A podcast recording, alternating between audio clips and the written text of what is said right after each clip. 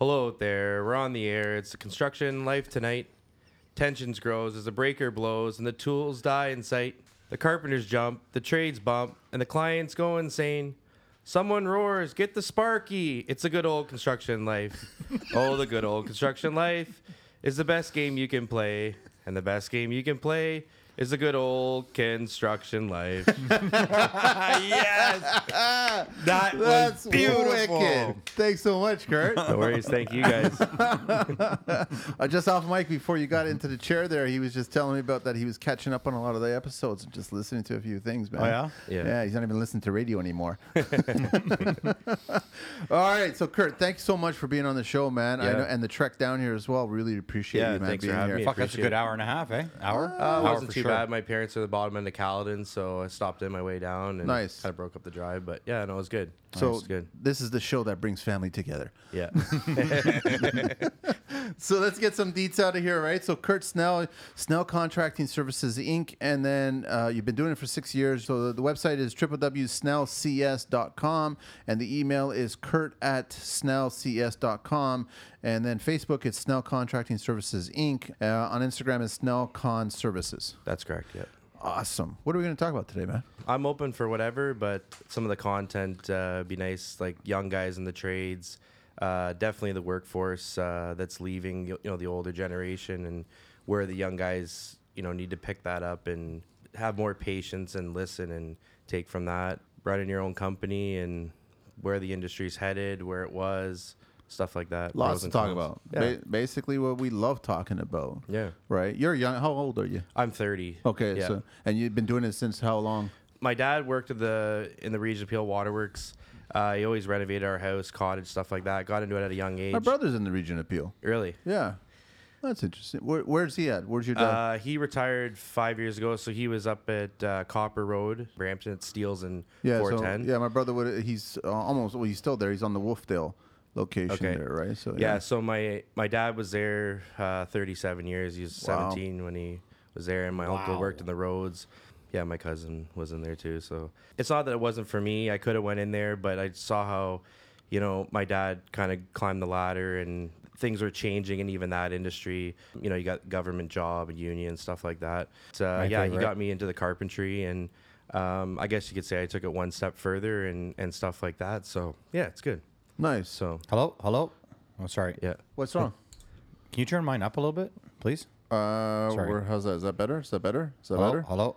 You're, oh no no no! Never mind. You're at four. That's why. How's that? Oh, there we are. wow. Can you turn it down now? I was like going. Wait, what's just, going? just up a little bit. All right. How's that? Is Right that there, better? right there. Okay, cool. Perfect, perfect. All right. Now that we've taken care of that. Sorry. Oh, it's all good. so yeah, um, my dad kind of piqued my interest in that. You know, at a young age, watched Jim Caruk on uh, Real Renos and uh, Mike Holmes, and kind of got into that. So I kind of knew the path I wanted to go. You know, you could tell some of the BS that was on that stuff, and you can see past it, and whatever. So it's funny. I listened to a couple of your shows, and a lot of guys are saying grade ten is kind of that mark where people find their their path, and yeah, I, I would say definitely that's kind of my tipping point getting into the shops and stuff like that. And um, I went to Mayfield Secondary School in Caledon. Good group of uh, teachers there in the shops and stuff. Shop class still there? Uh, I believe so. I did a couple times. I go back and you know visit the teachers and just to see like maybe within you know three years after graduating, and just kind of died off. Yeah, no real reason why I didn't go back. Just didn't happen. But so I, I would take like university classes up until about grade 11. I kind of knew where I wanted to go. So I kind of directed my focus into the courses that I needed to go where I wanted to be. So I graduated, went to uh, George Brown, um, took the three year uh, renovation technology program. How was that? It was good. It was good. You Um, learned? I learned lots. A lot of young guys that I hire and talk to ask me what was it like, stuff like that, and it's good technical theory stuff, but you'll never learn the stuff you learn on the job site. Like when you're on the job site, that's where you're you're The hands-on. hundred percent. So really good uh, professors, good group of uh, you know people growing throughout, and um, yeah, it was it was good. I lived at home in Caledon, commuted down.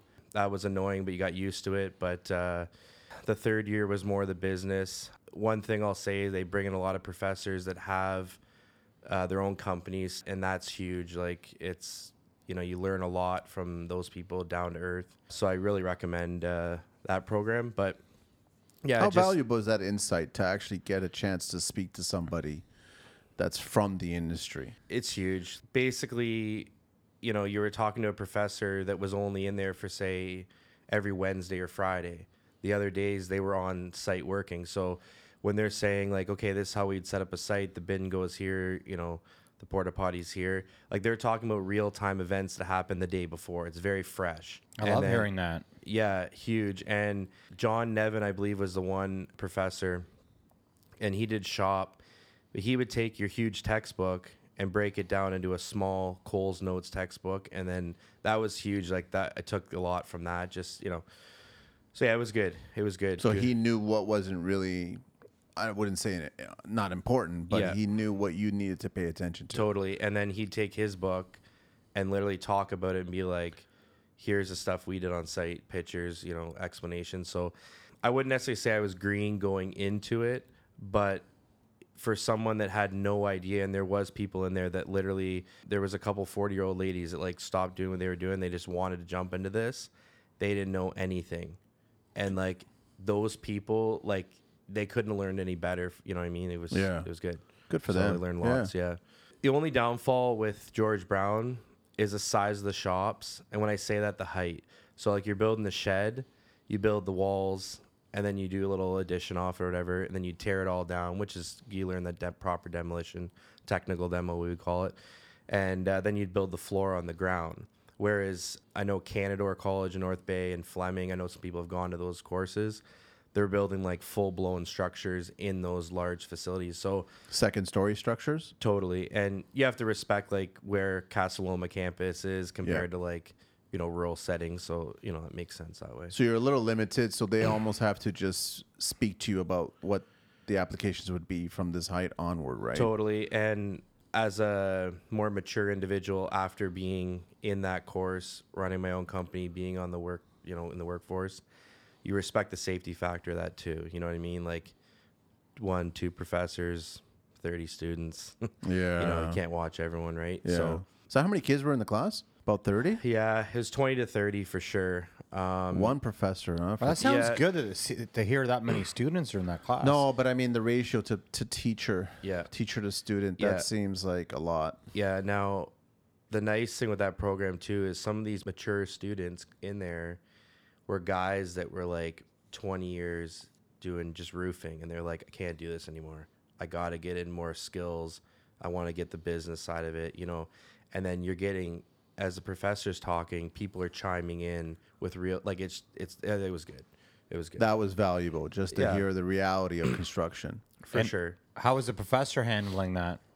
Was that was that welcome? it was welcome pretty they were open to it but there was a strict uh you know i'm talking we'll have time to chime in stuff like that so yeah it was good it was good and the only thing i'll say like a lot of young guys ask like oh like where'd you go to school i've never got a job or lost a job because of my schooling I uh, still will stand by it. It's just a piece of paper. The the job site experience, um, like for what for what we do, I did look down to co-op programs when I was in high school. Not the people in them or something like that. Just for me, I didn't care for it. But looking back, I should have jumped into something that a little bit earlier, and then gain that experience and that you know cut your teeth sooner. Yeah. Um, I don't regret it, but uh, for someone getting into the industry, if you know by grade 10 or you know by a certain time and you're in high school, take the opportunity and Take so looking back it. on it, because you're 30 now, you basically have had half your life to kind of assess all this. Totally. That you're thinking back that it would have been nice to cut your teeth at that moment Yeah. instead of a little bit later on. Yeah. In college, sometimes you'd have kids working or going there that are still working at the arena. They're still working at the grocery store, but they're they're coming to college now. They might be working in the summers with a carpenter or you know some sort of contractor, but they're still doing that. Or sometimes they were waiting till the three years was up to go and ask for a job or apply for a job. Where I never understood that. Like it's like if you're not a licensed electrician, yeah, you're not, but you can still go pull wire, drill holes. Like there's lots of stuff for that. So I think it's important for um, young guys to understand, like young girls too, people that that you know, when you get into the, if your focus is on that and you're going to pursue something, get into the on job, go to a job site and say, listen, I'm in this program. I'd like to get some more experience. I know I don't have a lot of, you know, credentials, but, you know, what can I do? And just, you know, don't be afraid to ask. Uh, just- sorry, just I'm not ignoring you. No, totally, I yeah. just I'm trying to prepare for the next guest that's coming. Yeah, totally. That's all it is, right? So Yeah. Well, I thought you were stopping us for s- to no, say no, I'm something. not stop. I don't want to stop because I want to keep on recording and and listening, right? All right. So I had some experiences from guys that came from George Brown, and Sure. I wasn't very impressed with their personalities. Sure. You know, they came to me saying they were carpenters and they had learned a whole bunch of cool math, but they couldn't apply it to a real job setting. Right. They were brainwashed so much in class that I had to like retrain them for reality. Right. I don't hate school. I mm-hmm. definitely think that anyone and everyone should take courses, find Yeah. themselves. But if you find yourself, like you- you said, if you do find yourself ahead of time, take advantage of what you can. Totally. Yeah, like the co-ops. The co-op for for me in school was fantastic. Yeah. I got to try three or four different job settings, and I was like, no, I don't want to do this. No, I don't want to do that. My counselor just kept putting me in different places until I found something I really enjoyed. Yeah, and I've uh, I probably have four employees that were co-op students of mine. I took them on, and uh, I basically yeah I gave them a job afterwards. They were worthwhile. I knew a couple co-op teachers, you know, fairly well, so they would call me up and say, "Listen, I got the student interested in carpentry." Um, wants to you know some work on some custom homes stuff like that. And then they knew my personality. They knew what we did so they knew it would be a good fit. We kind of had a bit of an in there as a good networking thing. And that's where i kind of opened my eyes up and looked back at like you know maybe a missed opportunity that i didn't do it when i was in high school and seeing the opportunity these kids get I've had guys come, young guys, offer them, you know, give them a job, and I tell them right at the gate, I'm like, you know what, I want you to work here. I want you to have fun. We want to get stuff done, but at the end of working here in the summer or your co-op term, if you liked what the electrician did, if you like what the plumber did, the HVAC guy, go do that. Don't feel obligated like you wasted my time. I'm just more than happy that you got the opportunity to, Wow. you know, get into that. And and you know, honestly, I think that that's a lot of people have to have that outlook on it. You don't want to force a kid to come to work every day, and Or um, anyone No, at any age. and to your point, like you're saying, like these kids are coming out their brainwashed. Like for myself, I'll, and I'll speak on behalf of myself. I was I wasn't two feet into the school. I knew what I had to do to to get my my diploma, and I said to myself in the beginning, I'm gonna go spend three years do this. I'm gonna work off and on, and I'm gonna be done. But I knew I wouldn't go to school if I worked for two years in the field. It was either going or I wasn't going. You know what Yeah. I mean? You know, I was kind of one foot out, always in school, but I was there to do what I had to do, right? Yeah. So, I think next to the education, there's there's something there's something even more important, and you know, showing up on time a little bit earlier with your tools ready to work. You know, a lot of people come five ten minutes late. Yeah. coming out of school at least. There, Totally. I found that people were always late, and I was like, dude, I've been waiting for you 15, 20 minutes, man. Mm-hmm. What are you doing? Yeah. Oh, I got you know, there was always an excuse, and I was like, why can't you come twenty minutes early? Mm-hmm. Those are some of my problems I had with younger people. Yeah. And I like to talk about it because I think they need to hear these things to change so they can have a better opportunity with other people. totally. Yeah. Yeah, no, I totally agree. Yeah. So you got five guys working for you, employees or subs? Employees, I've done Why did you choose the route to go employees instead of subs? I'm curious. I've done, I've had it before where there's subs, and I know it's been spoke about it before on the show, but someone that comes in and we'll just throw a number of fifty dollars an hour is commanding that, you better be producing. Oh, That's a lot of money. right? A lot of our guys, you know, they're people that we know. We do have outside people that have applied in and stuff like that. I just keep a small ship and uh, we do our thing. We kind of already know these people, what their abilities are. A lot of our work is word of mouth. Our guys have been kind of given to us more or less word of mouth. Do you have know, a partner? No. Well, my because, wife. My yeah, wife. because you keep saying we. so I just assumed that you had a partner. Well, I always I always see things as a team. You know what I mean? Yeah. Like, Oh, that's um, great. We get to work in the morning. We have a little chalk talk. This is what we're doing. This is what I kind of expect. This is what we need to be done. Trying to talk too much and get long winded on the you know beginning of the day, but I kind of tell the guys this is what we're headed for the rest of the week, and you know they have in the back of their mind. So they stand toe to toe with me, and they just want to get stuff done as well. So it's good to communicate to these guys, and I find that that little bit of you know ten minute conversation in the beginning kind of breaks the ice for the week, and their mindset is where I want to be. Right? You don't want to be on a Wednesday and be like, "Come on, guys, got to get this done for tomorrow." What's tomorrow? It's like you know you want them to know on Monday. So yeah, so Well, you're setting the parameters. You're setting the rules. So you're hopefully on your A game to share that to them. So then the vibe can continue on site through them. Yeah, I've seen it so many times. We were working today, and client comes out shooting the shit, stuff like that. The guys are keep they keep going. You know what I mean? Because we talked about what I expected by the end of the day. I might be stuck there for half an hour going over some stuff with a client or a trade or whatever. You know, these guys might have a question. Don't get me wrong, but they know where the mindset's at for the for the day.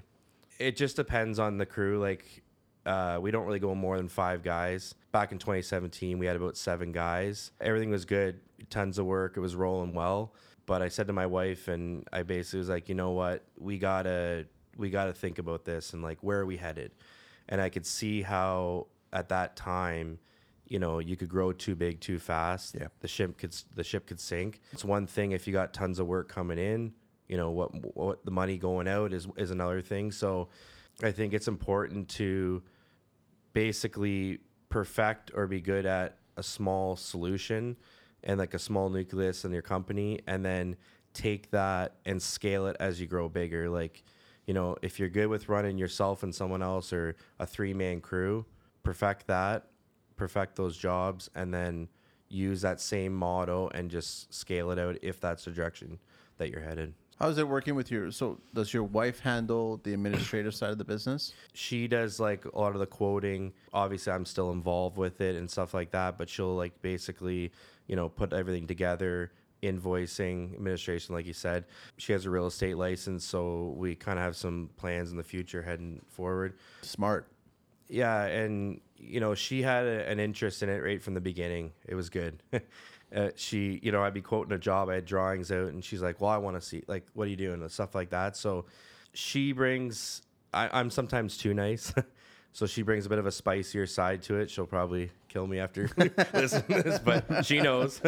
But uh no it's good. It's a good team and she kind of reels me in sometimes you know what i mean? Like you know, we got some extras on that job. We got to build this out. We quoted this, and you know, we had a lot of this much time. Like, so it's good to have that. Like, it's one thing to work, work, work all week. You're putting 50 hours in, but could all fall apart the next week if you're not, you know, staying on track. So, I respect her for that for sure. So, Is the crew all young? uh, yeah, we had uh, a couple older guys working with us. I like the young guys, very eager. If we need to work a weekend, you know, and I I'm I don't tell them on the Thursday, like have a chat on the Monday or a week before and say next weekend we have to put a couple hours in. We got to get ahead. Yeah, so mainly younger guys, you know, 22 to 25. Wow. A couple guys around my age, around 30. I just find, and it's not for everyone, but the guys, eh, you know, if you're 40 to 50 years old calling me for a job, why?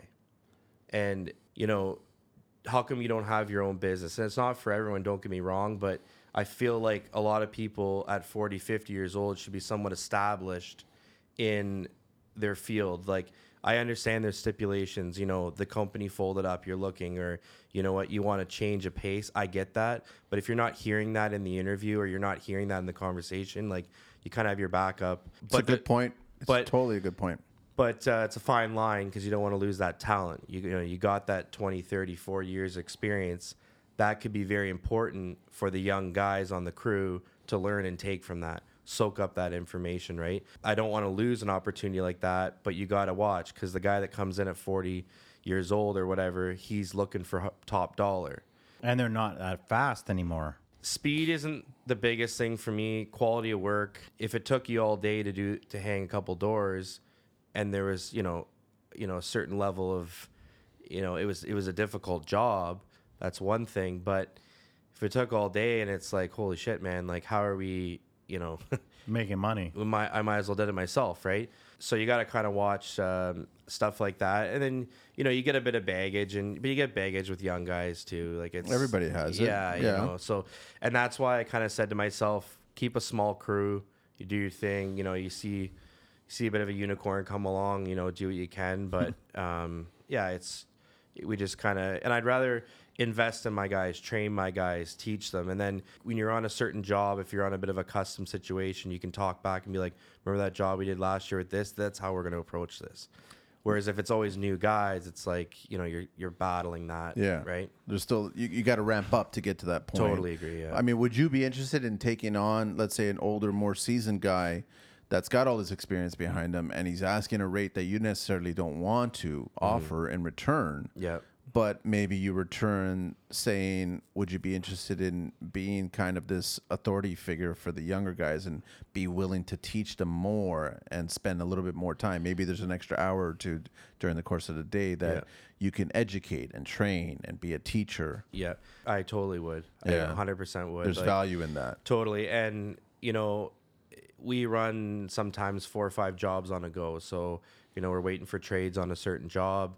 Then, you know, we'll bounce over to this job and do that. Or it's a rain day, we'll go and fill a day in somewhere else, right? So if we have four or five jobs on the go and all of a sudden something comes in or, a, you know, a return client calls and says, I've had this emergency, you know, what can you do for me? It'd be nice to have a senior guy there that, you know, he could take a couple guys and go get that done. You know, we obviously communicate back and forth, but it takes a bit of the headache off. I would definitely be open to that. We tried it a couple different avenues. Some was good, some was bad. We just haven't got back to uh, to that avenue. So So I mean, you work mostly up in Alliston area. I grew up in Caledon. Okay. Uh, our bread and butter is Caledon, Orangeville. Just because there's just so much work there. I mean, with the market and the housing and stuff like that, everyone's Shelburne's a commuter town, so everyone's kind of coming down that way. There is industry in Orangeville, but you know, it's just crazy. Like people were selling their houses in Brampton, Mississauga, and they were like, "Well, I'll go live in Orangeville because I can, you know, put some money in my pocket, and I can still drive to the city." And I mean, so- just for people that are listening, Caledon, Orangeville is probably about a 45 minute drive from the core. yeah, About totally. a 45 to an hour drive Yeah. from Hour. the core. Yeah. yeah, yeah, depending on the day and the traffic and Yeah. stuff. Yeah, a lot of rural properties, uh, some estates and stuff like that. We find ourselves in that. Horse ranches are nice. Yeah. Yeah, yeah. Uh, there are a lot of a lot of coin up in Caledon in some spots. It's good. There's been a lot of fly by night guys sometimes coming through there too, but there's a good nucleus. Orangeville alone has so many, you know, different in like trades. There is competition, but honestly, like there's so many there's so much work it's there's almost not. But yeah, no, it's it's a good area and we like to kind of find ourselves on you know rural properties and stuff like that. We can kind of hide out, do our thing. No one's bugging us. Not necessarily with a safety standpoint, but it's just you know we we're not on a, a main strip, and you know I respect people that have to deal with the hoarding and you know deliveries and logistics of that.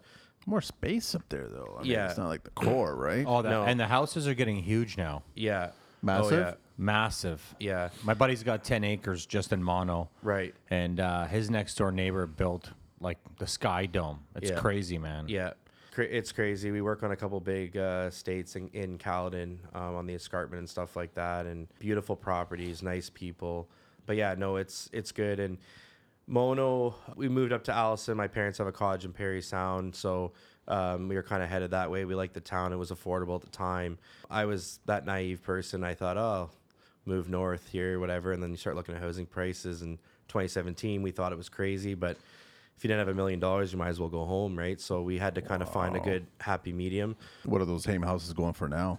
Oh, double if you know whatever. So wow. so yeah, we have a little um, nice little spot and a bit of a little shop in the back. So we do a bit of custom carpentry in there. Yeah, so it's it's good, but we're getting a lot more into Mono and and Mulmur. You know, there's people are were already there. They're renovating or they're moving up there, and you know, COVID's really striked a lot of that. Everyone's kind of dealing with that stuff. So mm, we don't really go too far north of that because my guys will still they kind of live you know Caledon Orangeville area.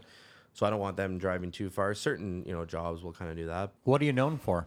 We do a lot of uh, custom homes and large renovations. We started with finished carpentry, so we like doing stuff like that. We do a bit of project managing. So work- you're doing ground up? yeah, Yeah? yeah. So we were always doing a lot. When we started out, you're doing smaller jobs like anyone, right? And you kind of build yourself up. And we had a couple opportunities we jumped on to do some bigger jobs. You know, obviously, you know, you get your growing pains and stuff like that. Um, I worked for a pretty big builder in Orangeville. They basically, yeah, we were doing crazy projects. Ferguson Carpentry is the name. So I was very fortunate that uh, those guys took me under my wing or under their wing, sorry, after uh, college and throughout kind of college there. And um, I was working there in the summertime and then turned into a full time job. Good group of guys. It was nice to work, learn from a company that was doing high end stuff and that didn't cut corners. It's hard for a young person to know that and I'm not saying that I knew that going into it, but you know, you soon figure it out. But one thing I'll tell someone young jumping into you know the workforce is do a bit of research of the company you're working into. You know, ask other people like you know what are these guys or like this is what we're doing at work. Like what's this like or you know it's very important because you know you're gonna pound 40 hours a week minimum. You want to know that you're putting the vapor barrier on the right side. You know, you're screwing something off properly you're left on the site and the guy's doing the spray foam. They're not loading the two by six wall up in one pass, right? Like there's so many little things Brilliant. that you Yeah. know you might not learn that in school, or you might not know that being green going into it, right? That's all stuff that you have to be on the job site. Totally. You just have to be standing there. You have Yeah. to be the fly on the wall. Yeah. Yeah. Yeah, so I was uh, I was 21 years old coming out of college, and uh, we were doing a 10,000 square foot house in Caledon, and my boss uh, basically said to me, he's like, you know, I want you to kind of oversee things and stuff like that. He's like, I'm not, you know, you're not managing the site, but you know, I want you to kind of do this. And I'm like, okay, well, things progressed, and he could see that I was, you know, eager, and I just told him, I'm like, you know, I'm the youngest guy here. So you got to let me do it my way. Like I'm not yelling at these guys. I'm not sending them home. Like you know they've got to get a certain level of respect here, right? And I like the old the older crowd. I, you know it's a good. It's funny that you say that, bringing it in, because I guess that's still. Is that ever going to disappear where guys are just doing that stereotypical contractor yelling, the way they act, the way they treat other tradespeople? It has a time and place. Um, You're you know, right. if a guy screws up, it needs to be known to that guy, and the other guys on the site need to know that you know certain things. And I'm not saying you're training a dog here, but it's it's one of those things where it needs to be known. But there's a time and place. Micromanagement stuff like that drives me nuts. But it's just it needs to phase out, but not it can't go away because the younger generation they need that coming in. And it's not even a generational thing. It's just young people coming into the industry green. They need to know what's right, what's wrong, and then everyone gains that certain level of respect. The older guys, you know, they see that respect. You know, it kind of calms down from there. I would say. Yeah, I agree. This is. I almost want to work for you now. Yeah, I just, we try to keep things calm. But where and- did you get all this from? Like, I mean, you're just you're seeing this. That's that's where like you started with your base from school. Yeah. You had some good professors there that kind of gave you a base of reality and construction. Yeah. You're leaving the core and then you're getting more rural, and then you're actually partnering up or you're hiring a workforce that has the kind of mindset that you have. So you guys are all in unison now. You're trying to build this team properly. Yeah. Instead of having that negative aspect inside there, hiring the wrong person. Yeah. Just seeing things go wrong on a job site or way other companies run stuff. Uh, it might not be right or wrong, just maybe not how I wanted to go about it. You can't be the nice guy all the time. You know, a lot of these young guys that, that work for me, uh, they're good guys. They're they're awesome guys. We're buddies, and you know, it's one of those things where when we get there, at, you know, if it's seven or eight in the morning, we're here to work. We'll joke around, and you know, but it, we got to get this stuff done. When we're on lunch or the you know the clock's done at the end of the day, you know that's that. But business is business. You know what I mean? You have your days, and for the most part, everyone in the trades is is a good time. Your, your guys seem like they're like farm kids, are they? I grew up in Caledon. Uh, my grandparents had a farm. My parents just live on a, a rural like acre lot, but a lot of uh, my friends were farm kids. They're all in the trades. Yeah, Uh, they're different kind of breed, right? Yeah, I'm not gonna lie to you. Like we could be sitting around a table having beers when we were younger, and it's you know you got your HVAC guy, one of my good friends, electrician, another electrician now works at Hydro. You know what I mean? You got your aircraft mechanics. You have the other side of it where it's not really necessarily direct correlation, but still you know in the trades. So yeah, you name it, uh, plumber stuff like that. So it was great and uh, exciting growing up. You grab a job and you get these guys on there, but they all have so much passion for it that you're getting it done. It's not like we're just jumping in, and screwing around. Like we knew what we were capable of. We knew we weren't capable capable of. You know what I mean? Starting out, I did a lot of decks. Um, we go in Friday night, pour the piers, Saturday we'd frame them up, start decking depending on the size of it.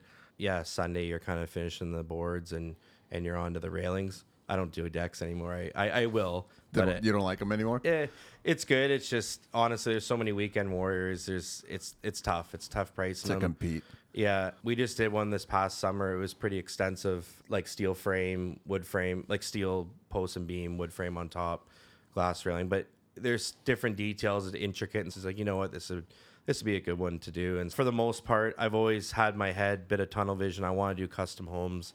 Large renovations are a whole nother animal, um, as you know, but they're still fun too. And you can get so deep into them; they're pretty well a brand new build. Yeah. You know what I mean? Like what was really left of this place, the foundation and the studs of that portion. We put the addition on. We did, you know what I mean? Just enough to get the permit as low as possible. Literally. So That's what's left. yeah, we like those big jobs. You got to kind of watch it too, though, with the younger guys.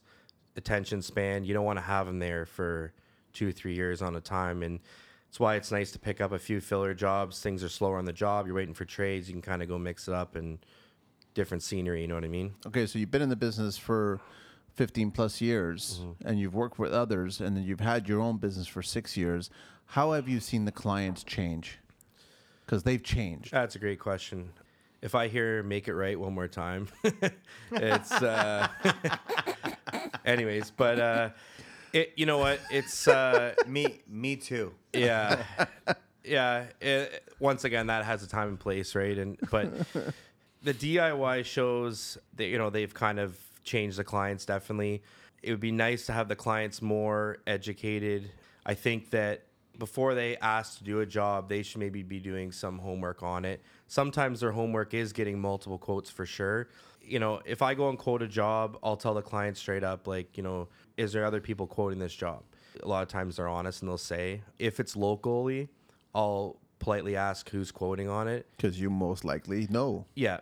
And to be honest, I don't care to compete with people that I work for. And I just, I don't know. I don't really have my reasons. Just, I don't care to. No, right? it makes sense. It makes sense. Yeah. Now, depending on the situation, I've been there before. Maybe me and the other person I know we would team up on it. So I mean, that's that's a situation. But yeah, for the most part, I don't really like to com- to compete, and it depends what the job is. If you're going to be two weeks doing this quote, like how do you know? You know what I mean? How do you know what's going to come out of it? I don't care to be the fifth guy in. You know what I mean? And Well, you don't want to be the kicking tires, right? And if you get the sense that that's the client and they're just looking at you like, I need you to reaffirm Yeah. of the person that I actually want to hire. Yeah. And we can smell that and we don't want to be that. So Totally. then you're wasting my time. I don't want to waste your time. So let me move on. Yeah. I find it interesting in construction that clients are so easy to go to a TV show to get their resources or their information. Yeah. when it comes to construction, whenever you purchase anything else, you're going to do your online research. You're going to Yeah. find a book. You're going to find somebody that's going to either a neighbor recommend or, you know, refer all Mm-hmm. this other stuff. You're not going to like I'm if I'm looking to get a prostate exam, I'm not going to go to Grey's Anatomy and watch an episode. No. It doesn't make any sense to me, right? I'm going to do my own research to find out what I should be paying attention. You're right that the client should be asking all these questions of you Yeah. and not just catchphrase or drop a line or talk about this is what I saw on a show. Totally. And eh, social media, TV shows, a lot of times it's smoke and mirrors. Drives me nuts. You get guys on social media posting five different pictures of one project. The average person wouldn't know that that's literally a project they did three years ago. Or someone It's- else's project. Totally, and it's four different angles, right? when I worked for my old boss, and we still do work, uh, never burnt a bridge. We still do work uh, now. To be Good for you. It's good, and out of respect for them, I don't post anything. You know, you might throw a story up here and there, but I would never put something on my social media that was their project unless I tagged them or something like that. But you know what? That's their guts and glory, and that's fine. And mine is mine, right? But you understand the value of keeping that friendship Totally. that one day you might come across a job they will be able to help you with with some guidance. And it's literally it's happened this past year you know uh, when i went out on my own i i gave them a couple no- months notice. I basically laid it on the line. I was completely honest with them. We're still working in the same town.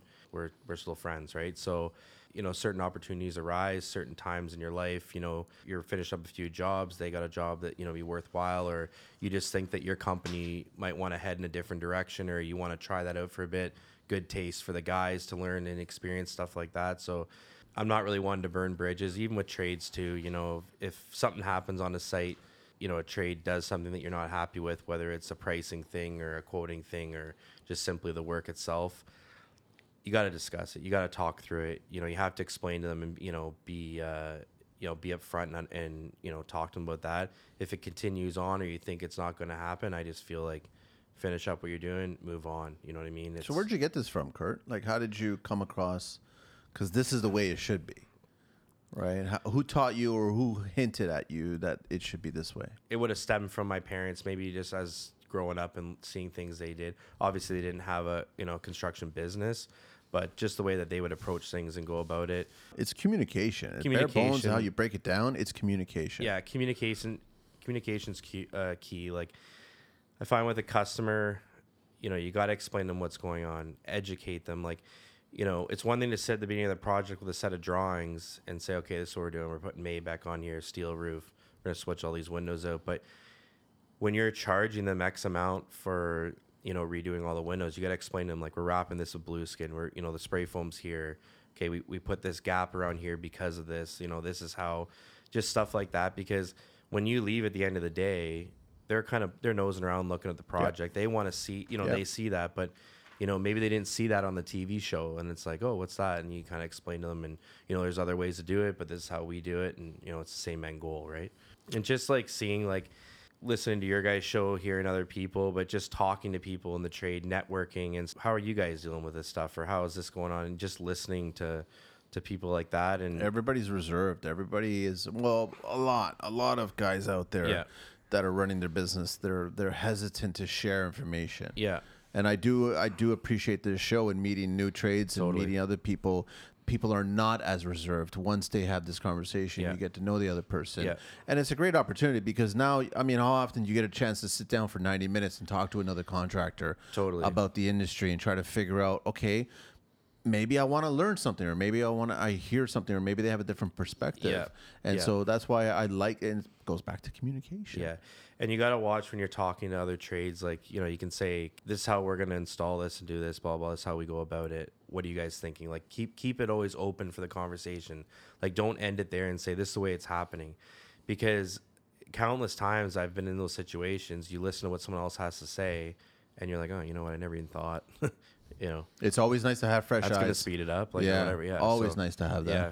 When you ask about the clients, I've always had this idea, and if someone steals this from me, please remember me. But um, a better business bureau for clients. It's a registry. It's a fine line. That's a, a brilliant idea, Kurt. Honestly, it's, a brilliant it's idea. a fine line to walk.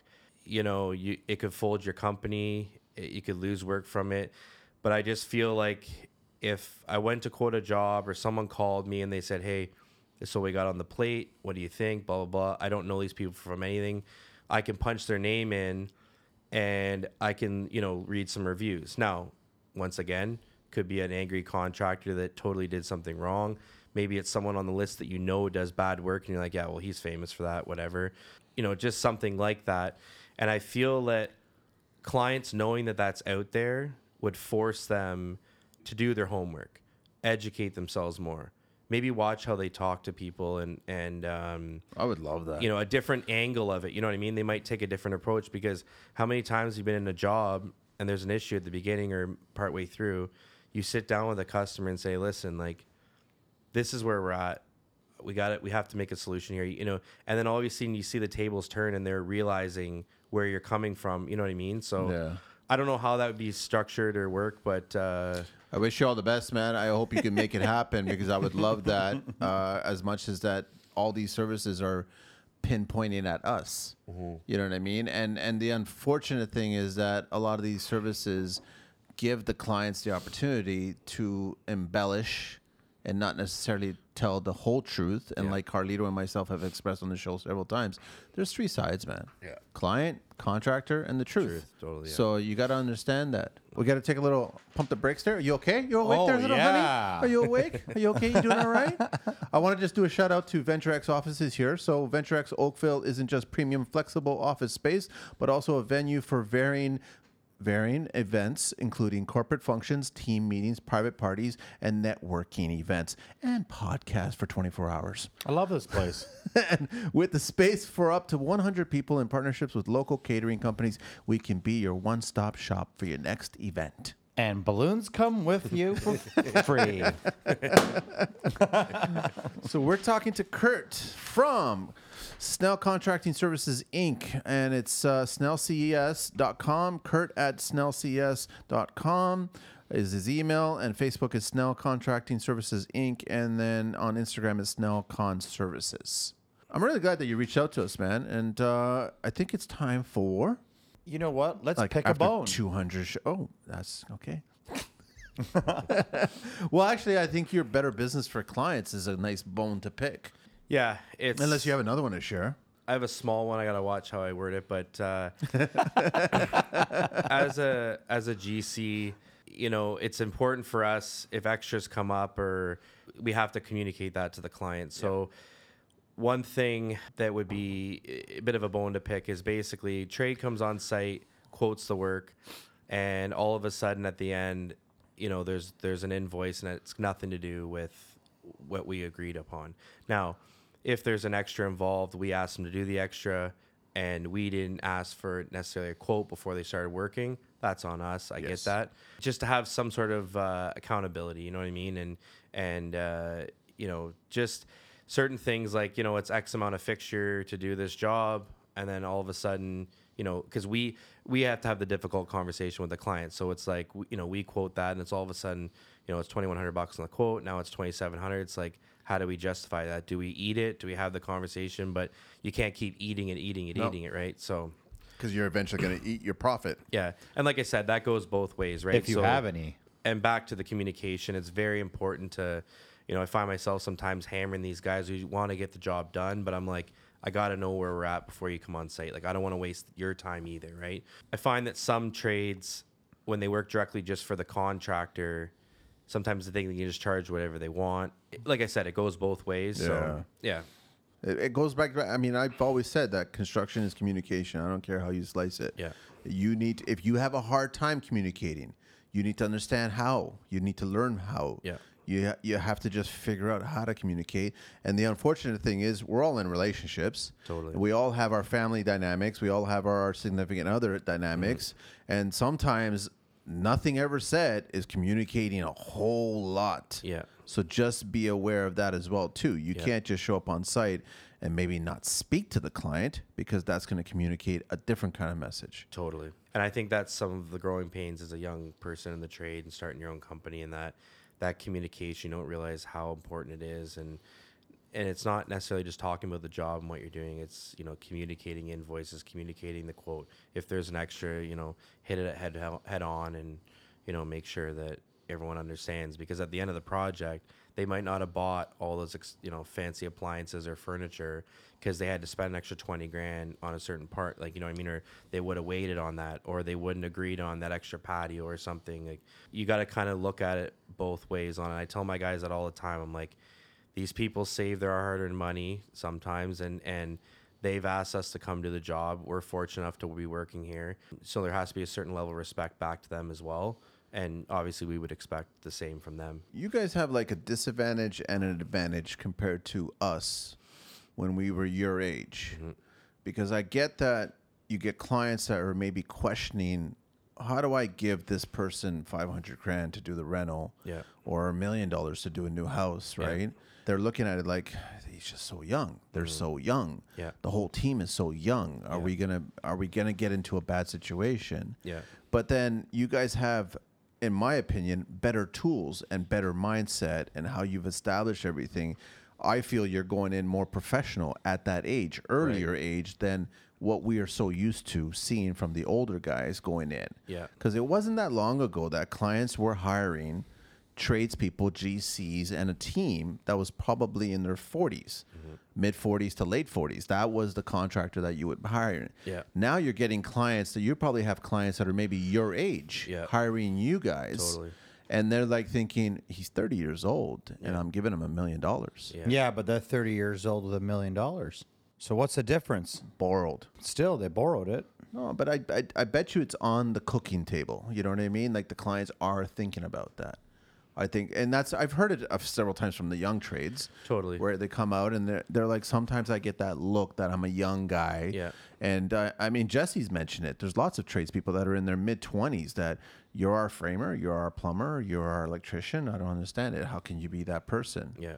Right. So how do you guys attack that? Well, a lot of our work, like I said, is word of mouth. So, you know, you get a high end client or something, they, you know, they're spending money on the reno and they've already seen work that we've done.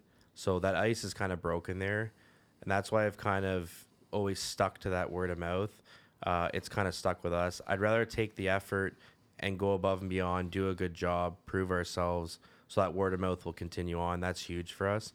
The biggest thing is if you have a client, they're looking at a young young team coming in, we cover everything, we plastic everything. We you know, we show that pride and we take care of their space. But I totally agree it blows me away like, you know, we'll be on some of these jobs and you meet this person 3 times or within a week, they're gone on vacation, you know, possibly out of the country. Here's the gate code. Here's the key to my hmm. house. Hmm. And i'm saying to my wife like i would never do that. I'm, Nope. I'm not letting anyone in my house. Like Nope. so it's i do respect them for that. It's huge. You also have to stand back and pat yourself on the back certain times that like you know we spent extra hours doing that. You know obviously that showed them that trust. You know what i mean start small communicate like the other thing too is you know prepare all the trades like a lot of times on a large project what i'll do to be honest is when we know we have the project, I'll have a trades day. I'll tee up guys. I'll, you know, a lot of times it's on a weekend, unfortunately, but you don't want to take away from work time with the other trades too. So I'll do time slots and like, okay, you got eight o'clock. We're just going to give you an hour. There might be overlap. And you basically introduce the clients to the trade, young or old, don't matter, and just kind of walk them through the project. It gives the trade a time to not just look at the drawings but see the job. We talk about it. I might have 20 minutes alone with them to talk technically and then the cut you know the customer might have some questions for the trade. And uh, I like that, huh? you just kind of walk through it and not every job will allow that you know what i mean it's important to keep your trades going because then you can be like okay well we're gonna do this job like we did that other job. And Yeah. you know um, these guys saw that work or they had a connection with that customer. So that's where that kind of word of mouth kind of comes into that makes that communication easier.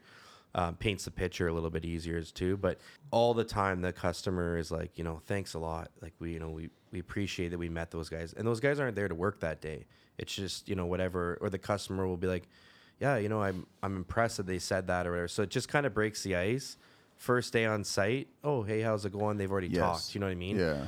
Uh, the only negative thing I see about that here in Toronto, if you were to do that, there are a lot of clients that would try to go around you to hire those trades. Yeah. we've had that too right? Yeah. And and it's it's a little sneaky move that I'm not a fan of, but I'm also a bigger fan of.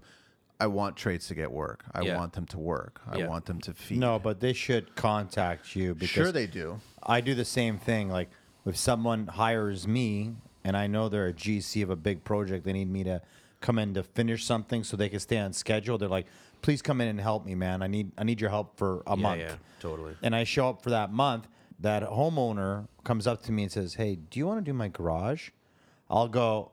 Have you have you spoken to so and so yet? Totally agree, yeah. And if they say no, I'll say, you know, I'm going through them, so you should speak to them. Yeah. Or do you want me to talk to him? Yeah. And then I'll approach them and say, hey, your customer's talking to me. Which is totally legit. That's Yeah. the way it should be. Yeah, and, I, and and I, that's- to- I sorry, I totally forgot about Gary. Actually, Gary did that recently with me. So I got him a little small project to do, and he did it. Did a great job. But now that guy who I introduced to Gary, he reached out to Gary for another job, and then Gary just reached out to me. He goes, "Listen, are you totally cool with that?" I go, "I'm totally cool with that." Ian is a great guy. You're a great guy. I want you to eat. I want him to eat. So then, by all means, do it. So he was nice enough and respectful enough to just give me a heads up and a call, Yeah. which I totally appreciated. Yeah, I get it. No, I like Gary too. He takes care of my customers. Yeah, He, he has any conversations, he calls me up and tells me he's my trim guy that just Yeah, yeah, left yeah, yeah, also. yeah, he yeah, does all my trim work, yeah right? yeah uh, if I don't do it. Yeah. Perfect gentleman relationship. He'll always have my business because of something that simple. The But I- loyalty's there for sure. Yeah. I was just bringing it up because it's not. It's good where you're at because Mm-hmm. in Toronto that's not always the case, man. Guys would just go right behind and and just take the work. That's yeah. it.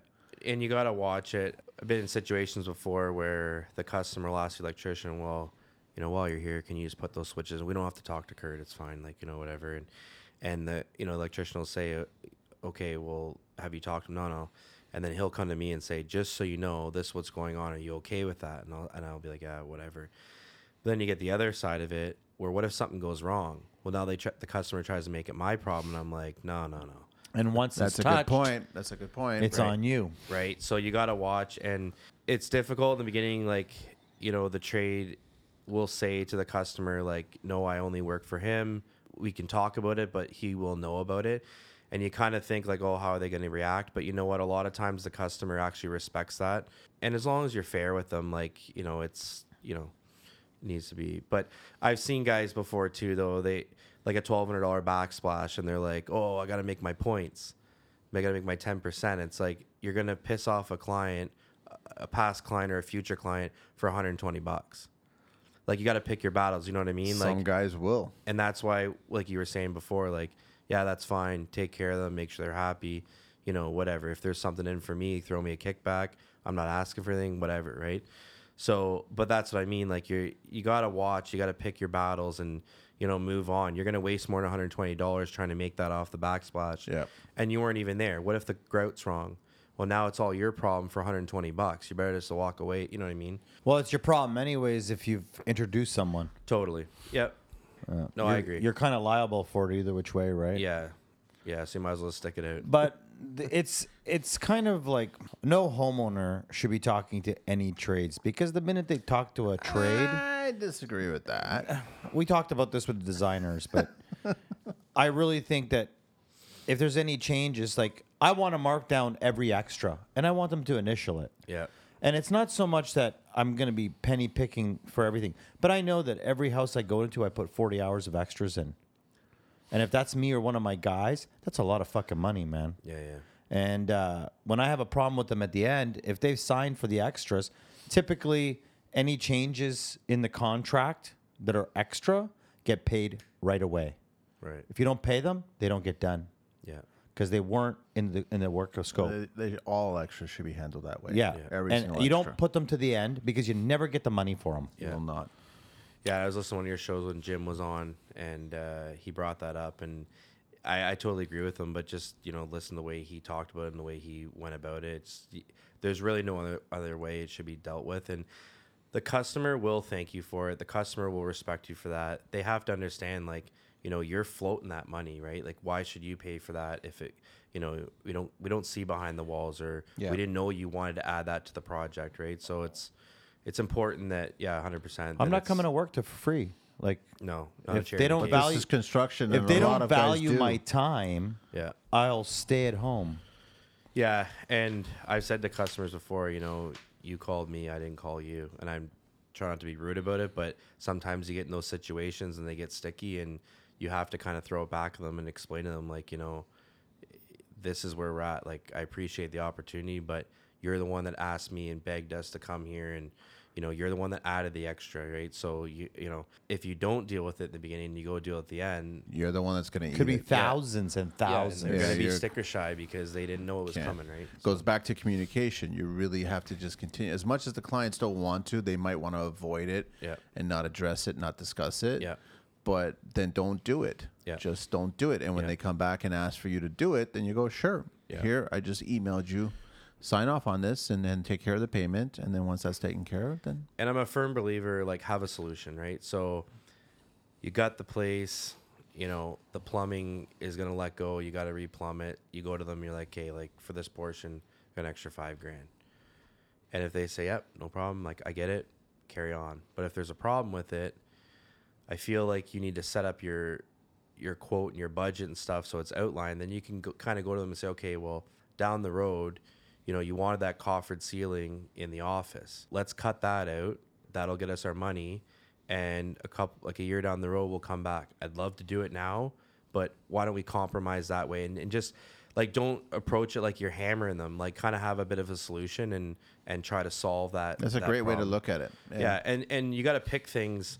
Like I always tell customers at the beginning, I'm like, there's stuff that I'm gonna tell you that has to be done for me to do the job, and there's stuff that I'm gonna tell you like is wants and needs, and they don't, you know, what I mean, it doesn't need to be done. So something like a situation like that is 100% how I would I would um, approach it. So Are we ready? And it's history with Manny. Gentlemen, what is the oldest building in Croatia? It's the church. Which one? Dubrovnik? No, Temple of Augustus. Oh, is this our serious question? This is a serious question. Wow. Yes, it is a serious question. I wouldn't make this up. Uh, what are houses in Croatia made of? Stone and concrete. From the ground floor, were the shops and taverns uh, seen today in such cities as Porak, Rab, and Zadar. I know Zadar. Uh, Zadar. Zadar. Sorry, Zadar. Uh, are you Croatian? You're not No. Croatian. uh, Tro- Troji? Troji? T R O G I R? Can't think right now. I don't know. Split? Oh, as another one. beautiful. Split's a beautiful place. Beautiful. It's called Split. Yes. Very, very, very popular with the Germans, the Spanish, and the French. In those cities, the most important buildings were churches. What was Croatia called before Croatia? Former Yugoslavia. Get that, eh? I knew you would get these ones make it all all right. right here. and where do the most handsome men in the world come from? Portugal. what is the oldest city in Croatia? Ooh, that would have to be uh, Zagreb. Zadar. Zadar. Zadar. Zadar is a city in, uh, well, it's a town in Zagreb. Uh, it just says Zadar. uh, and Zadar. then- yeah, That's where my father's from. Z A D A R. Continuous inhabited Croatian city. It is situated on the Adriatic Sea. All of it is. northwestern part of Ravina, Ravina, Kotari region. Serves as the seat of the Zadar County and of the wider northern Dalmatian region. Dalmatia. Dalmats. Oh, sorry, Dal- Dalmatian to me. Yeah, it is Dalmatian, but it, you, it's like it's like my last name. It's Pavlovic in English, but Pavlovic in Croatian. Got it. Carlito, you're mopping the floor here with these. And that was History with Manny Manny. Kurt. what else do you want to chat about? I mean, you've discussed quite a bit here on this. Uh, on this Dude, what are you doing here? You should be writing your own book. You're cool as a cucumber, which scares me. Is that the wife? The wife is helping with that, like because or no? But you said that she's the feisty one. She's a little feistier than me. I'm, I'm pretty calm. But you must snap pretty bad when you snap. Uh, it takes a bit to to get to me, but um, And all the guys are like that too. All the trades that you work with. yeah, for the most part, uh, we got a couple firecrackers, but you got to know how to deal with different peoples, and that's G- GCs across the board, right? Yeah. You want to shout out to the boys, to the team? The trades and Yeah, stuff. yeah, your trades. Yeah, so we got Al's Heating and Cooling. Uh, he's at Orangeville. Albert Bettridge. Got John Cameron Plumbing. Uh, he's at Acton. Joel Sant from Vital Elements, also a plumber. Electrician. Mark Allison out of uh, Erin, Ontario. A lot of our excavation, DK Excavating. Kevin Cox out of uh, Erin. Uh, he's got some pretty cool equipment and uh, growing his business and yeah, some neat stuff. Got Concrete. Uh, Brady Wilson. Do a lot of finicky work and stuff like that. So finish and also Yeah, so he'll do uh, foundations for us and, and slabs. Uh, depends on the size of it. He only has certain height forms. Um, we'll get the boys down from Mildmay, uh, Grey Bruce Construction, and uh, Larry and the team there. Those guys work hard. Talk about farm boys. We think we're farm kids from Caledon, but they're up in Grey Bruce, and um, yeah, amazing. they, they're work. hard, huh? Yeah, many other trades too, but uh, yeah, good group of guys, and they all know like kind of how our style is. And you're kind of mentioned before, you know, they they treat the clients, they talk to the clients, they know you know how we would do that, keep the site clean. You know, if they see something off, like, hey, you know, this trade was in here. Something, oh, don't worry, they're not done yet, or yeah, thanks for letting me know. So stuff like that, and it's a lot of these guys. We got a few trades that I don't even question price, like what's the shower glass? Like Andrew from All Ontario Glass, like here it is. Like I've been using them forever, and if it seems high, I'll question be like, hey, what's up? Well, they chose that hardware. Okay, it makes sense. But even like you know my mud and tape guy, like it's they basically they know I know they're not screwing me. If I ask you to quote a job, I'll be honest with you and tell you if there's multiple quotes out, customers asking for this, or we just need you know if I don't mention it, you're the guy that I have it. A lot of times, certain jobs I won't do it unless I have those certain trades because you know we're Because you know how that job's gonna roll, totally and you need that team to make that happen. yeah yeah. Yeah. Shout out to my dad and my father-in-law. They they come on and help us out. when We need a helping hand, and both retired, and uh, they love coming out. They like the guys and stuff like that. So Hanging out with the boys. yeah, it's it's good. So, but yeah, my wife, you know, she kind of keeps things uh, in tune and, and organized, and she's had a baby girl end of September. Congratulations. Ah, So yeah, congrats. we're we're busy with that, and a couple feisty customers coming on. What's this? What's that? I'm like, okay, like don't want to use this as an excuse, but we're a little bit behind. We're doing this and that, so it's good. It's good. Just stay calm and keep trucking with what we're doing, right? So, Just deal with it. I mean, every day construction is a, a day of problems, but it's a day of solutions, right? you have to have a solution like Yeah.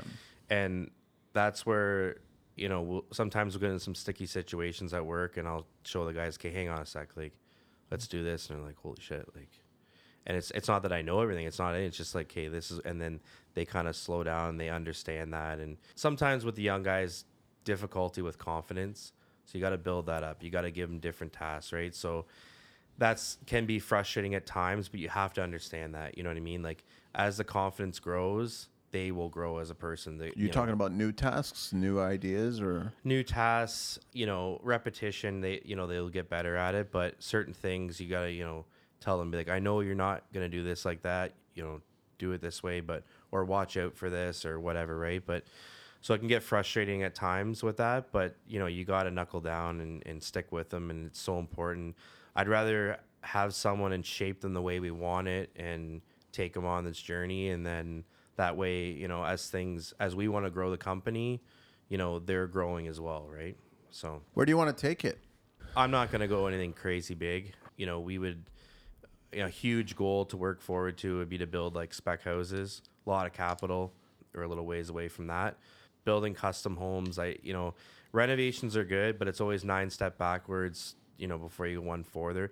The reward, and we take a lot of pride in our work. So, you know, you take this small house, you make it larger, you take this, you know, shithole, you know, and you make it into something that is amazing, right? And it's a lot of hard work, but it's it's there's a huge reward there. Yeah.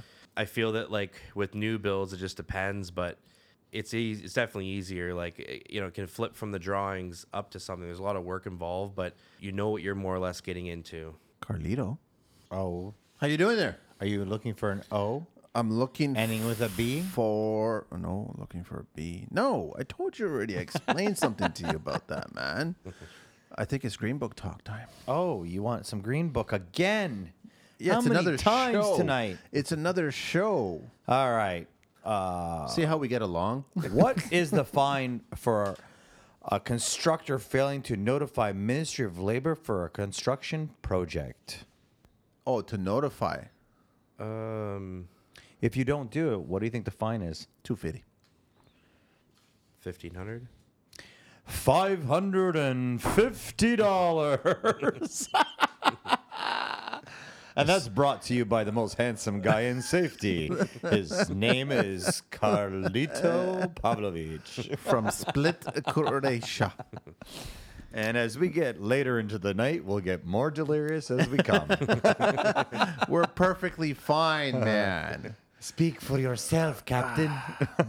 Actually, I think I'm going to be grabbing an espresso soon. Oh, sorry, what were you going to say? what have you? Is there anything you haven't liked that you've heard on the podcast? And what do you like the most that you've heard on the podcast? Just curious. It's funny. It's the same thing. Carlito. Uh, loaded question. well, things that I do like, definitely hearing the younger guys getting on, or even the middle class, like you know, middle aged guys, and and they're looking out for the younger guys, and they're they're not necessarily hitting it head on, but they understand that the workforce is fading out. And I tell the young guys all the time, I'm like, if you want to do this, think of all these guys that are going to be retiring. You need to soak up as much information from that. So, like where you guys are touching on that on the podcast, is huge. I think it's you know it's important, and I think it's nice to hear it from many different people. If you have one guy on talking about it, it's like okay, whatever. That's just what he had to say. Multiple guys hitting it from different angles. I think that that you know for listeners, it would hit home a lot more. It's a reality. We just have to understand this that so many are leaving and so few are coming in. Yeah. And, And we- that's going to be a, a huge problem. And I think it's our job, all of us that come on the podcast, to be as honest and vocal, no matter how much it might bother anyone to hear. Yeah. They need to hear it.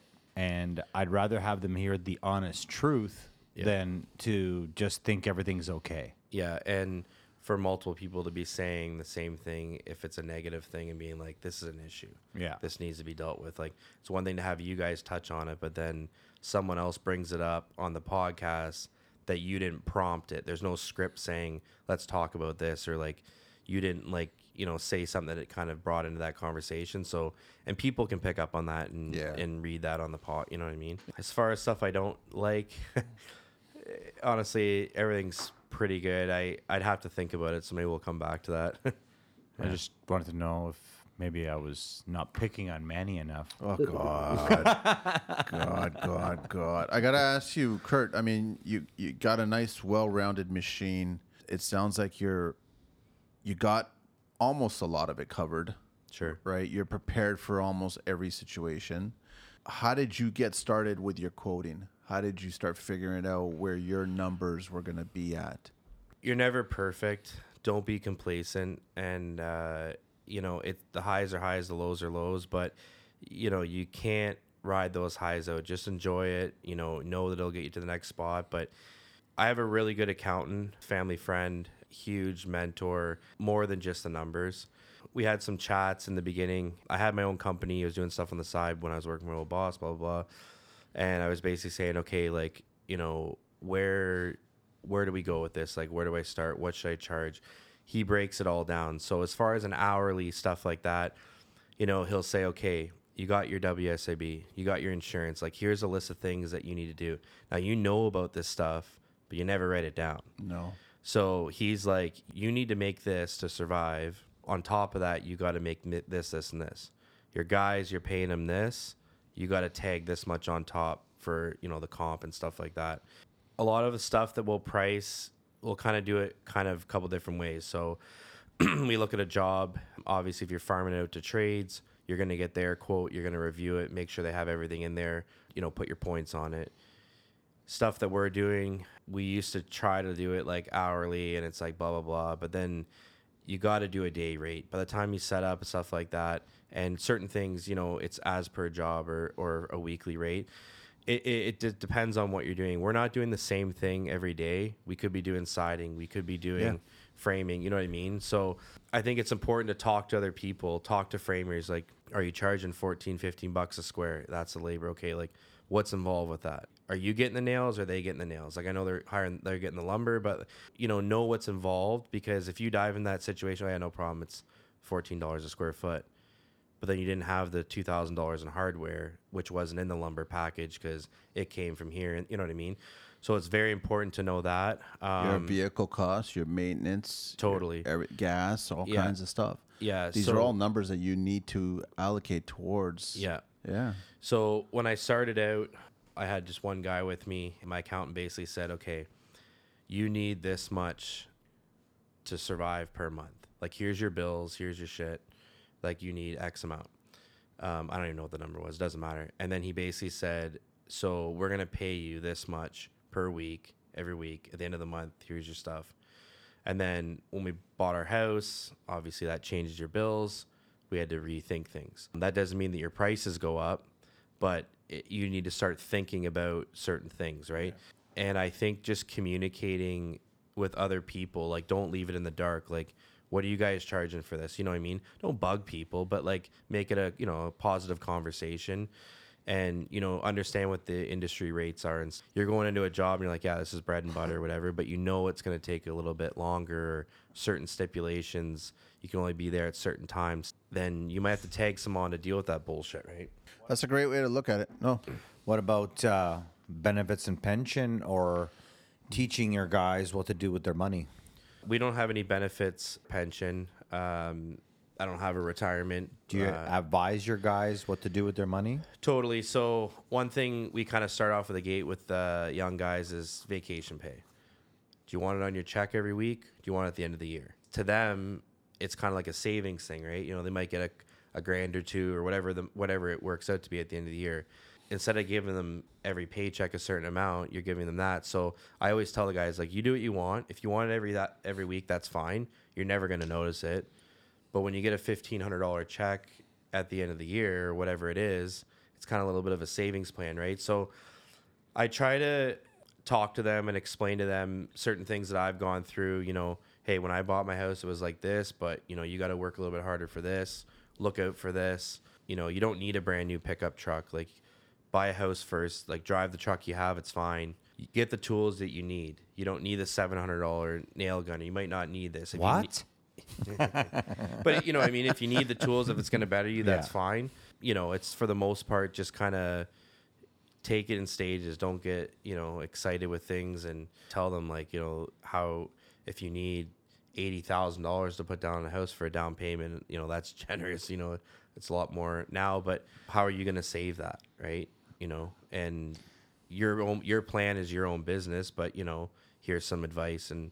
You know they ask as well, right? You got to wonder how many people actually sit down and are very truthful with themselves on their expenses, yeah, right? Like it's that's a hard pill to swallow and and to realize, Yeah. realize, oh, hang on a sec, I get a coffee every morning. yeah. It travel costs me X amount. Yeah. I, I forgot the insurance on my vehicle. Yeah. And you got to sit down and figure out exactly what your expenses are for you to take up space on this planet. Yeah. You know what I mean? And then once you figure out that number, then you got to figure out what do I need to cover that and then Yeah. whatever the extra is. But like most people in construction, we don't think about the future. Well, Yeah. it's funny you say that because Manny got me to stop drinking coffee in the morning, and I was I saving. I, was saving ten dollars a day, and he made me put it by my bedside every day. At the end of every month, Oh, I the- had the money. Yeah, I, I had over the three- coffee. I had over three hundred dollars every month extra Yeah. that you just don't realize that you're spending three hundred dollars a month. Mm-hmm. But when you make, say, and I'll just throw this out there, just say if you make two thousand dollars a month, you really think you got two thousand, but you just knocked off three hundred dollars for coffees. That's just for breakfast, like just Yeah. morning. Yeah. So it, it's a huge chunk, and then times that by twelve. That's some really good savings, and that's just one end of it. And I thought that was really brilliant of Manny to make me do. Like, and I realized, wow, a coffee every morning. That's what I'm saving. It's crazy. And young kids don't want to listen to their parents. Why are you buying a lunch every day? Why are you doing this? Why are you doing that? Why are you going out to the bar? You know, if these guys are 22 years old, I'm 30, and they're kind of listening to me, and if they ask for advice and I say it, and they're not like, "Oh, my mom said this," you know, whatever. It's it, you know, it's not like that. It's just within conversation. They they respect that more. You know what I mean? We're on a different level. So I think that's important to be open the guys and you try to be an open book. You don't share all your information, but I mean, but they can read in between the lines too. They're not stupid. They know what what is, right? It's important to explain to them, you know, I didn't pay cash for my truck. Like it's fine, you know what I mean? You do like there's everyone is in that situation. Like you, they need to understand that as well. They don't, you know, sometimes they can be naive. You need to explain to them like yeah, you know, it's a large job. Like, oh, how much was this job? Okay, well, this is what it was, but like, there, that's gross. It's not net. Yeah, You they never eat net. understand that. Yeah, you don't eat gross. You eat net, right? So, like, I think That's the earlier, minus. Yeah. no, the earlier you you realize that, Mm-hmm. the younger you realize that, the better off you'll be. Like it's it's important. Well, and another great thing that you're doing is that I hate employees that say he just made a hundred grand, yeah, and then I'm like, do you know what you cost me every year? yeah, And did you see your WSIB? And did you see the safety courses I needed you to get? Yeah. Uh, What about your first aid? And like, I need to have one guy on first aid. yeah, An eye wash is fucking 50 bucks. yeah, Like, I could go on about band aids Yeah, and yeah. safety boxes, Yeah. job boxes, paper for printers. Like, these are things that nobody wants to talk about yeah, nobody even assumes. So when the guys realize how much money it takes to run a business, they don't want to run their own business because it is fucking hard to make money. yeah, And if you're good at it, then you know I'll give you I'll give you a, my hats off again to somebody. yeah, and I think um, after leaving working with with my old boss and then kind of going back and helping him out, um, there's definitely a lot of stuff that uh, I matured with that I think that going back in there, you approach a job differently. You know what I mean? Certain things need to be organized, receipt, material receipts, stuff like that, and you kind of treat it as if it's your own, and you you know that behind the scenes stuff is there. So you try to help out with that. We're all a team, you know what I mean? I don't want to work Yeah. against anyone. And that's where I think educating the guys, being open with them, then they understand where we're at. Like I've had young guys literally, and they're like, "Man, like we all go home at five o'clock, but you're slow till seven thirty quoting or something like that." Like, you know, I didn't realize like, and I'm like, you know what? It's a lifestyle. It, it this is what it is, right? It's important to educate the guys too, and and have them understand where where things are at. You don't need to tell them every detail. They don't need to know that. It complicates it. No, but they they need to see some of the numbers, and then they end up being really surprised. Like Yeah. they're like, "Wow, I can't believe that." So I I have to ask you. You obviously supply the tools. So my guys have. So okay, so co-op kid shows up. He's got nothing. Now, a good way to kind of judge someone super young going to get into the the trade. If he if he's a co-op kid and he goes, so what do I need? Well, what do you got? Well, I don't like I got. Oh, do you have a pouch? Do you have a screw gun? Like if he's willing to show up with that, okay, he's eager. Like that's that's a good step. I'm not expecting to show up with a chop saw. Yeah. And then my guys, the way I, what I do with them is their pay. So their pay is reflected by you know what what do you have a license? Are you getting to work? Do you have a cell phone? And I'm not saying you have to have all this stuff, but communication with a cell phone, like you need that. Certain guy has a pickup truck. Okay, well he can he can carry his tools to the site, but if I can now I can send him to a site by himself with my chops on my table, so I'll go get that done. Possibly tow a trailer, depending on what's going on. And you know, grab material in the morning is huge, right? It helps logistics that way Pick up a guy. Whatever it may be, right? And so that's kind of that. Now, you have your own skill saw, all by the blade. You have your knife, all by the blades. You guys are working together. It, well, it's just like now. Now he bought the you know the twenty dollar blade and he cooks it on my job site. Now he's got not hatred, but he's that's gonna if that happens a million times, like he's gonna be pissed, right? Yeah. Yeah, we sharpen all of our uh, our chop saw blades and table saw blades. I don't know why, but I kept them all in the shop and I figured out we can, you know, a good guy to sharpen them. And I sharpen mine all the time. I Yeah. sharpen mine up to seven times. Yeah. There's no reason to throw them out. No, and- unless you've broken every tooth. Or Yeah. or you're too rich and stupid. yeah, and I didn't. I, I just it got caught up with me, and I'm like, you know, we gotta sharpen these blades. Like, get these sharpened for you know ten bucks or twenty bucks. And It was seven dollars before. Yeah. Yeah. sometimes I actually feel that the blade is nicer when it's sharpened Way better. than than factory. And the latest was like Feins. I don't know about that. Like oscillator, Honestly. Oscillator blades, right? Oh, those things are such a.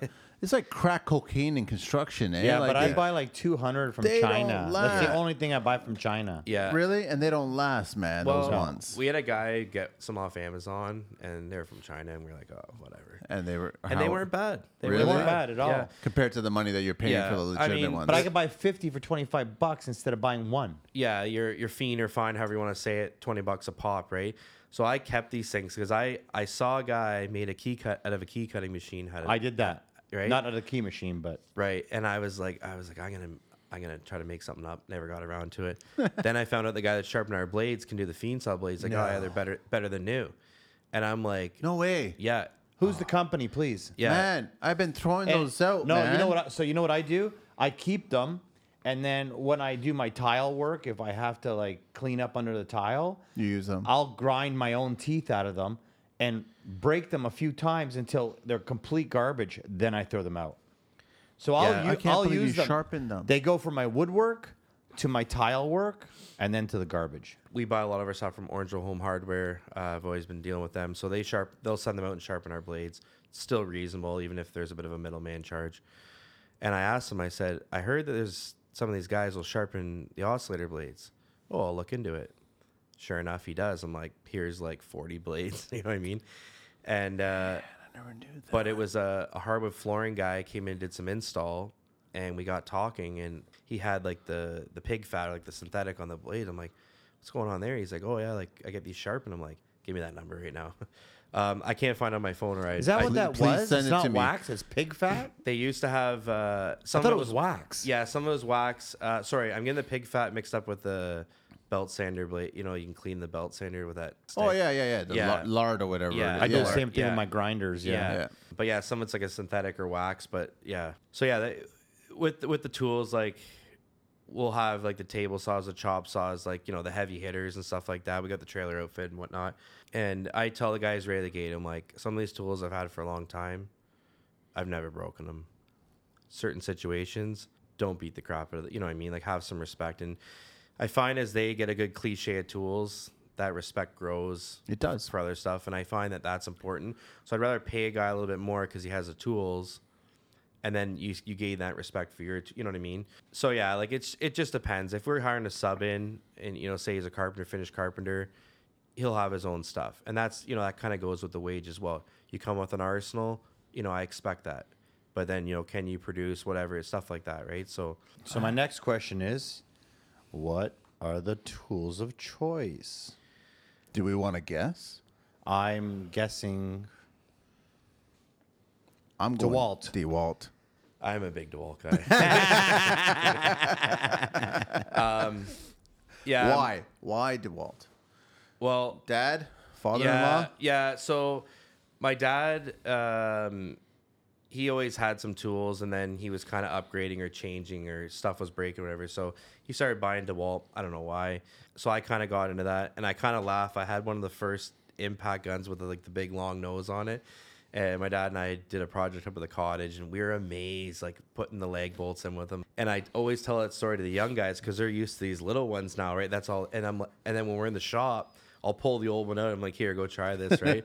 Half the hammer's gone in it, but yeah, just always had good connection. I guess. yeah, and you know the DeWalt Repair Center and stuff like that, and you know it's kind of one of those things. I got nothing against you know Milwaukee. It's and stuff. whatever works for you, man. Yeah. That's the truth. Um, We have fun with it. Oh yeah, well we do too. Like one of my like, so two of my guys at work, like one's big Milwaukee, the other one's big DeWalt. So it's kind of cool because like if I get a newer tool or something, you know, I feel bad for the Milwaukee guy, but. That's what you get for buying Milwaukee, right? so, and we always, you know, you have a joke like, "Oh, you want to use the real sawzall and stuff like that," but you know, that's all part of the fun, right? But Um, I'm curious, what vehicles do you choose? I'm a GM guy. I bleed. Yeah, I bleed GM. My my parents have always been GM. My grandparents, yeah, just you know, kind of connections and and uh, just always kind of gone that way.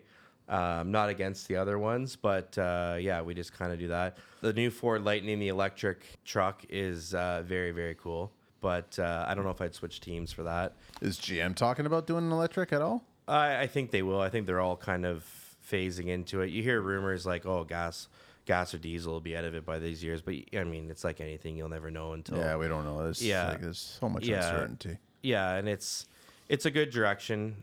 A lot of cool stuff in in in that side of things. I'll, and I'll tell you, my my Ford has made me the most money I ever every vehicle I've had, and it's Yeah. a 450 Yeah. dually. yeah, yeah, yeah, It yeah, still to this day has. I don't even care if like I I just keep it because yeah. it's made me so much money and done so much work for me. It's Yeah. crazy. That's And it's still fascinating. bulletproof. Well, and Ford always had like they were geared towards the landscaper, the contractor.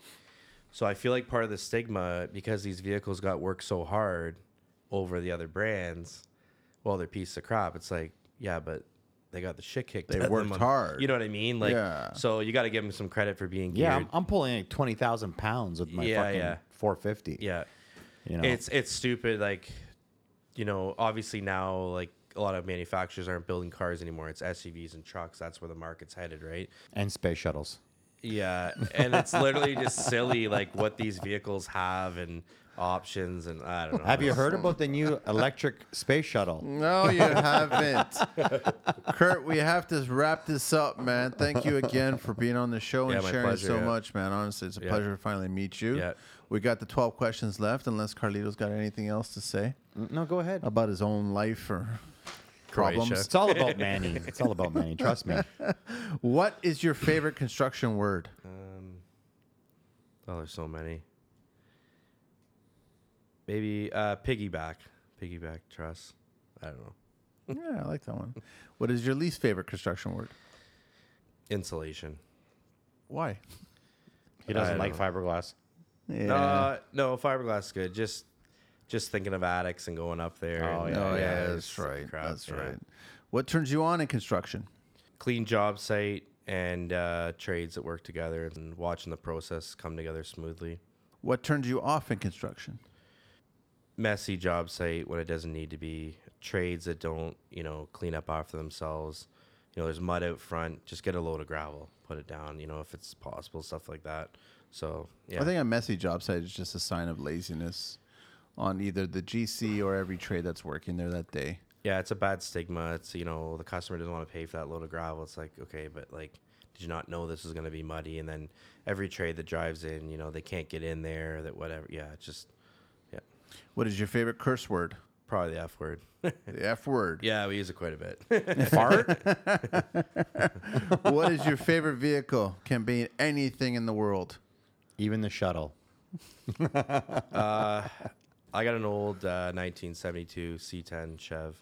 Wow. Yeah, I restored it from the ground up. Um, Whoa. Yeah, I always had a liking for them, and uh, it was funny when I was at college. I'm like, you know what? I'm living at home now. Didn't have a girlfriend. I'm like, I'm gonna kind of dive into this. Slammed or jacked? No, Or it's just- normal? it's just kind of normal. It's a little lowered, but it's nothing crazy. So, yeah, it was gonna be a winter project and put it on the road in the spring and drive it. And four years later, I was still working on it. So, yeah, it was a good experience though, and yeah, a lot of patience and Nice. yeah, good hobby. It's got to be a beaut. What is your least favorite vehicle? Probably a, the Pontiac Aztek. What?